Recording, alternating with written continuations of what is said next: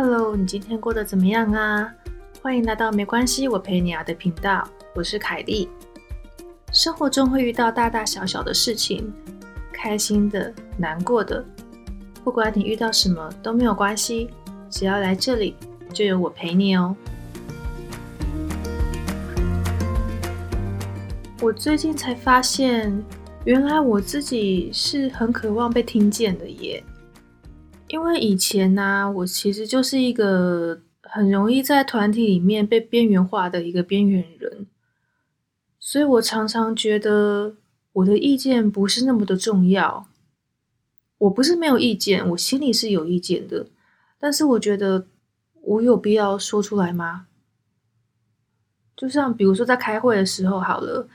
开会的时候大家在焦灼的讨论一个议题的时候，我可能就会看到说，诶，这个议题其实我们有另外一个解法，但是我就会想说，这个解法怎么没有人提出来呢？那会不会是其实这个这个方式大家心里面有想过，但是觉得不可行，或是觉得太麻烦，或是觉得这是一个笨方法，所以大家没有讲，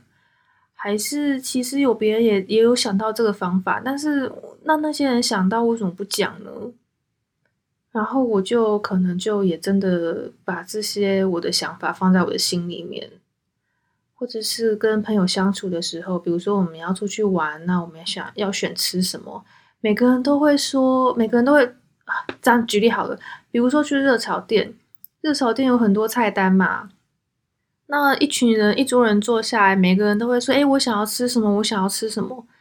但是我就会觉得，嗯，我想要吃，比如说我想要吃炒高丽菜好了，我就会觉得这个点子实在是实在是有一点傻啊，实在是有一点笨啊，大家点的菜都是好像很很真的很值得一吃的，什么铁板豆腐啊，什么还有什么丝瓜蛤蜊三杯鸡啊，这种看起来比较炫的，或者比较应该在热炒店出现的菜，然后我点一个炒高丽菜，好奇怪哦！就是虽然我很想吃，可是我也可能都不会说。所以一直以来我在团体里面都是没有什么声量的，再加上以前经历过蛮长一段时间在学校的被同学霸凌啊、排挤，那甚至是后来到职场上，其实我也经历过蛮严重的职场霸凌的。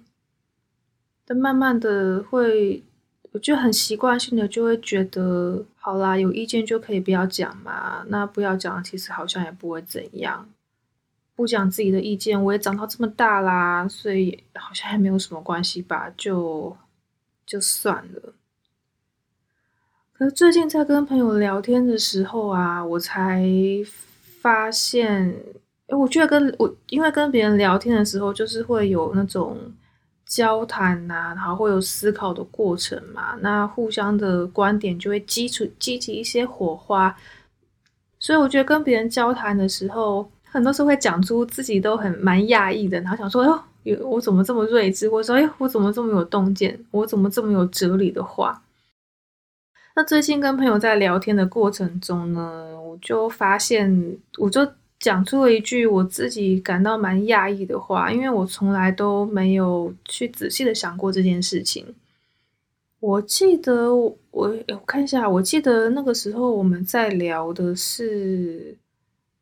我们有一个共同的朋友群嘛，我在我们在聊的就是我们各自在这个朋友群，或者是我们各自跟外界的人相处的一个方式。那我记得我那个时候我们聊到的是说，我们两个都不是那种很主观或是很武断的会去评断别人，或是很武断去发表意见说某一件事情就是怎么样怎么样怎么样的。因为我觉得这个这个世上有蛮多人是是觉得每一件事情都应该要争出一个对错，每一件事情都应该要非黑即白，一定要有一个答案。那如果我们两个意见不同，一定是其中有一个人对，有一个人错。但我们两个的想法就是，没有啊，就是你们两个意见不同，就可能是你们的经验不同啊，或者是你们的遇到某一件事情的情境不同，你们在这个情境之下会产生不同的想法，本来就是很正常啊，那有什么好评断的？很多事情是没有所谓的对错之分，或者是很多时候这个世界就是灰色的啊，那我们也没有办法用很主观的自己很主观的这种标准去套在别人身上，所以很多时候我们在某一些议题上面是非常中立的，或者是觉得不管你们哪一方的意见，我我都相信你们是这样想的，我也接受你们是这样想的，所以当下我们的聊天就只是我想要了解你怎么想，对，我们两个都是这样的人。可是因为我们，可是因为大部分的人啊，讨论事情的时候很习惯要有一个立场，所以我们身边的朋友对于说我们这样子是是没有很明确立场，或是不太会去表态的人，就感到嗯有点摸不着头绪，不太知道我们在想什么吧。那因为刚好聊到这件事情呢，我就让我想到了，就让我想到了我自己的一些几呃一些。一些经历吧，所以我就跟我这个朋友开始讲。那讲的过程里面呢，我发现我说了一句很可怕的话，就是我跟我的朋友说，以前我认为我的声音、我的意见不重要，不重要到我根本不需要提出来。如果不是跟他聊的话，我我没有，我真的过往是没有从这个角度去看待我自己，或者是没有理出说原来我是这样对自己，我是这样看我自己的。我会想要讲这件事情是因为我想到了最近这几年的经验。事实上我认为最近这几年才是我人生中最最嗯怎么讲最丰富变化最多的时间吧，就有过我就有过往那几年或是以前的人生都是寄托在别人身上，然后回头去看，其实其实都有一点暗淡无光。那直到最近这几年开始跟自己认真的相处了之后，才会慢慢去摸索自己。像我刚刚提到，我以前其实是觉得我自己的声音根本不重要，根本不用提，所以我在团体里面，在做任何事情，我是都没有我是都没有提意见，我是都觉得哦好啊，随便啊，没关系。那我是那种只要我说随便啊没关系的时候，我就会真的随便啊没关系，我不会在半路去喊说哦怎么会是这个样子，或者怎么会是那个样子。就我我觉得我还好的是不会放马后炮，可是我从来在朋友群里面都不讲自己的意见的。那可想而知，当我是这样子的一个不讲自己意见的人，这种很软很软糯的个性的时候，愿意跟我当朋友的人就会有两种。一种呢，就是他们非常的主观，主观的人就会需要有别人的附和，因为如果两个主观的人很主观的人碰在一起的话，除非沟通的技巧非常好，然后对于彼此的友谊的认知的程度是同等同同样的，否则是很容易拆伙，或者是很容易有争执产生的。当一个很主观的人遇到像我这样，我觉得哦没有关系啊，那就只是你的想法跟我不一样，那我就我就听啊，我 OK， 我理解你是这个想法了。那反正我自己的声音，我觉得我的意见不重要，我也没有要。我也没有觉得我的意见有有必要讲出来，因为讲出来好像是一件是一件多余的事情。在这种状况之下，我跟很主观的人就能够相处，对。但是另外一个另外一种会想要跟我当朋友的人呢，就是啊，应该说应该说某种程度上面个性会跟我一样软软糯糯的人吧。某一个程度上面，他们可能有他们自己的想法，可是他们并不是那种很强势很主观的，也不一定是那种哦，我有意见我一定要讲出来。但最近这几年呢，当我真的把重心放在自己身上，我去看书，去去思考自己，去跟自己独处的时候，我发现其实我内心里面是是有意见的。这个意见不是说我认为某一件事情是对，某一件事情是错，而是我认知到，我觉得世界是灰色的，我觉得不是每一件事情都有对错，我觉得不是每一件事情都需要争输赢，以及我觉得你的想法跟我的想法不一样，那就只是不一样。这样子很简单的观点，它也可以成为一种观点，它本身就是一种价值观，它并不是并不是因为我没有我自己的想法，我没有我自己的立场，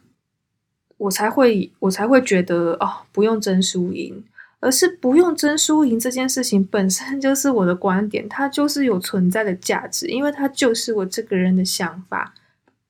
我慢慢的意识到这件事情之后，我就会去看，我就开始去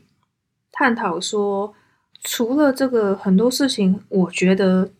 没有所谓的对错，没有所谓的输赢之外，有没有哪一些事情是我一直以来坚持觉得应该要这样做，或是我一直以来坚持或相信的价值。我慢慢的就去找说我心里面那个比较强烈比较有立场的意见是什么，它是哪一些区块，它是在哪一些议题上面我会比较坚持。比如说因为我自己是师大毕业的嘛，那师大毕业的人其实不管有没有去当老师，教育学程总是有我们基础的必修三学分嘛，血液里面都有一些些教育的的这个基因在。所以我有发现，我在于对小朋友的教养或者是教育这一块，怎么样去照顾他们的心理健康，或者是我认为教育并不是或者我认为养育父母养育孩子并不是只给他们吃饭，而是要给他们培养足够的安全感，培养足够的信心去面对这个未知的世界。像这种事情我是抱着非常坚定的观点。那当然还有一些一些其他零零总总的，比如说我觉得人与人之间的相处，所谓的朋友他是什么样子的。比如说我就会觉得，如果今天是以利益为基础结合的，或是以利益为基础相交的，它对我来说可能就不我就不会把它归类成朋友，我可能就把它归类成是所谓的人脉或是资源这一块。我自己就会很明确的知道说，这样的人我要怎么跟他共处。像这类型我自己是很有定见的东西，我就开始慢慢的慢慢慢慢慢慢的去把它挖掘出来。可是在这个过程里面呢，我经历到一个转型期嘛，我觉得人在转型或者是人在蜕变的过程中，等于是像是你要脱掉你原本身上的壳。那那个过程，如果你有觉知的话，你有很在意自己情绪，或是你像我一样是很容易有这种情绪上上下下波涛汹涌的人，很容易感受到那过程中的你说不安全感啊，或者是不愉快啊，或者是冲突性。那像我自己在这段转型期间呢，我也确实也是经历的蛮大的这种这种冲击吧。第一个就是我发现我对于世界的认知，原来这个世界跟我过去想的根本就是完全不一样，这根本就是我之前根本就从来不认识这个世界，从来不认识人，从来不认识我身边或者我过去经历过的每一件事情。再来第二个最大的这个冲击点，就是我在很多时候发现啊，原来我是这样的人啊。这个体会很有的时候是正面的说，哦，原来我可以做得到啊，原来我不是这么糟糕啊，原来我是也是有一些优点的嘛。但蛮多时候是蛮多时候是会去发现说，哦，原来我自己心里面是有一些黑暗面的。但是这个都是毕竟都是还在心里面嘛，所以自己心里面认识自己都不算是什么大影响，可是你对自己的认知投射到外界之后，会改变我们跟外界相处的方式。所以在那段转型期呢，我给自己的一个练习就是要试着把自己的声音说出来。所以我开始跟朋友交谈的时候，我会想要把我的想法丢出来，那我会希望他也可以把他的想法丢出来，我们之间可以有一些交流，去调整，去碰撞。可是因为原本认识我的人呢，他们就是认识我这种之前的那个那种软弱的性格，都没有意见的模样。当我开始变得很有意见，呵呵，很有自己的声音，很想要把自己的声音说出来的时候，其实就突然间产生了非常大的碰撞。这个碰撞是他们觉得我变了。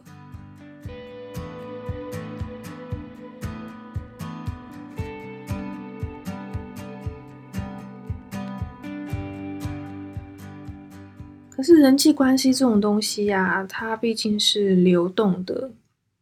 如果我变了，我有什么方式保证我们的友谊不会变呢？也因此在前几年，我很积极的跟一些老朋友、老同学恢复联系，很积极的想要让他们认识新的我，或者是重新改造过，或是更多自我认知 的, 的这个版本的凯莉。在这段过程里面，有很多的有蛮多的老朋友、老同学离我远去。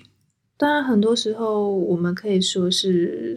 大家都结婚生子了，这个生活形态会有转变嘛，但是我觉得我没有办法这么单纯的去跟自己说哦，只是生活形态的转变，因为很多时候是在当年的那个时空环境下，我在跟我的老朋友们说我的新观点，那个观点也不是新的，只是我刚刚开始练习把它说出来而已。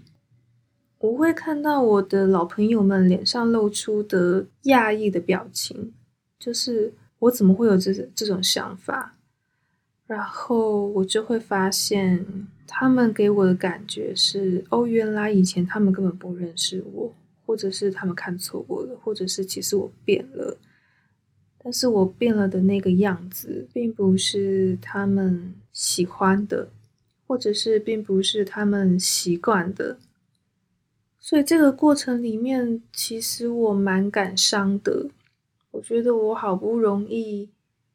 好不容易能够多多的认识我自己吧，可是好像变得以往接受我的人就不再接受我了，或者是不再能习惯我了。这件事情让我有一些感慨。我有一个非常非常要好的朋友，是从高中就开始认识的。这位朋友呢，他就是所谓的这种比较主观，对很多事情都有很强烈的定见，而且他的意见是一定要说出来的。然后另外他有一个习惯是，我不知道他自己有没有觉得，但是他有一个习惯就是就是今天如果我们的意见是有不同的话，他会在不自觉的状况之下想要去争一个对错跟输赢。他觉得他只是在阐述他的想法，而但是是因为我们其他的人都没有把这件事情看清楚，所以我们的想法就是我们我们的想法才会跟他不一样。如果我们把事情都看清楚，我们就会知道他的想法才是对的。有些时候他就是会有这种不自觉的的的争论。当我也想要开始说我自己声音的时候，我们就会产生非常非常大的冲突。这件事情让我感到很焦虑，因为我很不想要失去这个朋友，我不希望有一天因为我自己一直在转变，或者是他自己一直在转变，到最后我们转到的是不同的方向，我们没有办法去接纳彼此现在的模样了。其实在这个过程里面是很挣扎的。我现在基本上的朋友圈都是新的了，就是换了一批新的朋友。这一群朋友，我觉得他们给我很大的一个信心是我们这群朋友里面每一个人的性格都非常的鲜明，都各有特色，也各有缺点，有优点也有缺点，而且我们的缺点都都很显而易见。但是这群朋友让我知让我感觉到，我不用是完美，我不用是是一百分的我，我可以是有缺点，是有不足的，可是不管怎么样，这个团体都还是可以接纳我。我不知道你们是否曾经经历和我一样很剧、很剧烈、很巨大的自我改变。我衷诚的希望你在这个改变的路上，你身边的朋友是可以一路陪着你，是可以一直接纳你所有的面貌。如果你有这样的朋友，我觉得你很幸运，你应该要好好的珍惜。但是如果你像我一样，在人际关系的流动里面，和原本走在一起的朋友走散了，我也希望你可以不要怀疑自己，我希望你可以保持信心，继续往你的方向前进。因为人生啊，走到最后都是自己跟自己相处的时间最长。如果你连自己都不能接受的话，我觉得你在夜深人静面对自己的时候是会很辛苦的。今天呢，是因为我跟一个朋友从中山站走回古亭，那我们走了大概有十公里吧。在这十公里的过程中呢，我们聊了很多的话题，那再加上最近一直在跟不同的朋友聊天的时候，都不断的出现同样的话题，或者同样的议题，或者同样的关键字，所以突然间很有感而发的想要跟大家分享一下纷乱的心情吧。那就当做是我这一周的声音周记咯。如果你对于我今天聊的话题有共鸣或者是感想的话，都欢迎你在评论区留言告诉我。如果你有你自己的故事想要分享的话，就请你不吝啬的 email 给我。将来有机会的话，我们也希望能够在节目上和大家分享你的故事，我们一起来讨论。今天的节目结尾我就不推荐书了，我推荐一首我最近一直在 replay 的歌。这首歌呢，是邓紫棋和五月天合唱的《盛夏光年》。我听过五月天的独唱版，但是我觉得和邓紫棋的合唱是更加有力量的。我觉得听完之后会对于所谓的青春，或对于自己，或对于所谓的对人生的迷茫，可以有一些些能量吧。我不知道 Spotify 有没有，但是我是在 YouTube 上面看的，所以推荐大家到 YouTube 上面听一下这首歌，帮你补充一些能量。那今天的闲聊就先到这边啦，我们下次见。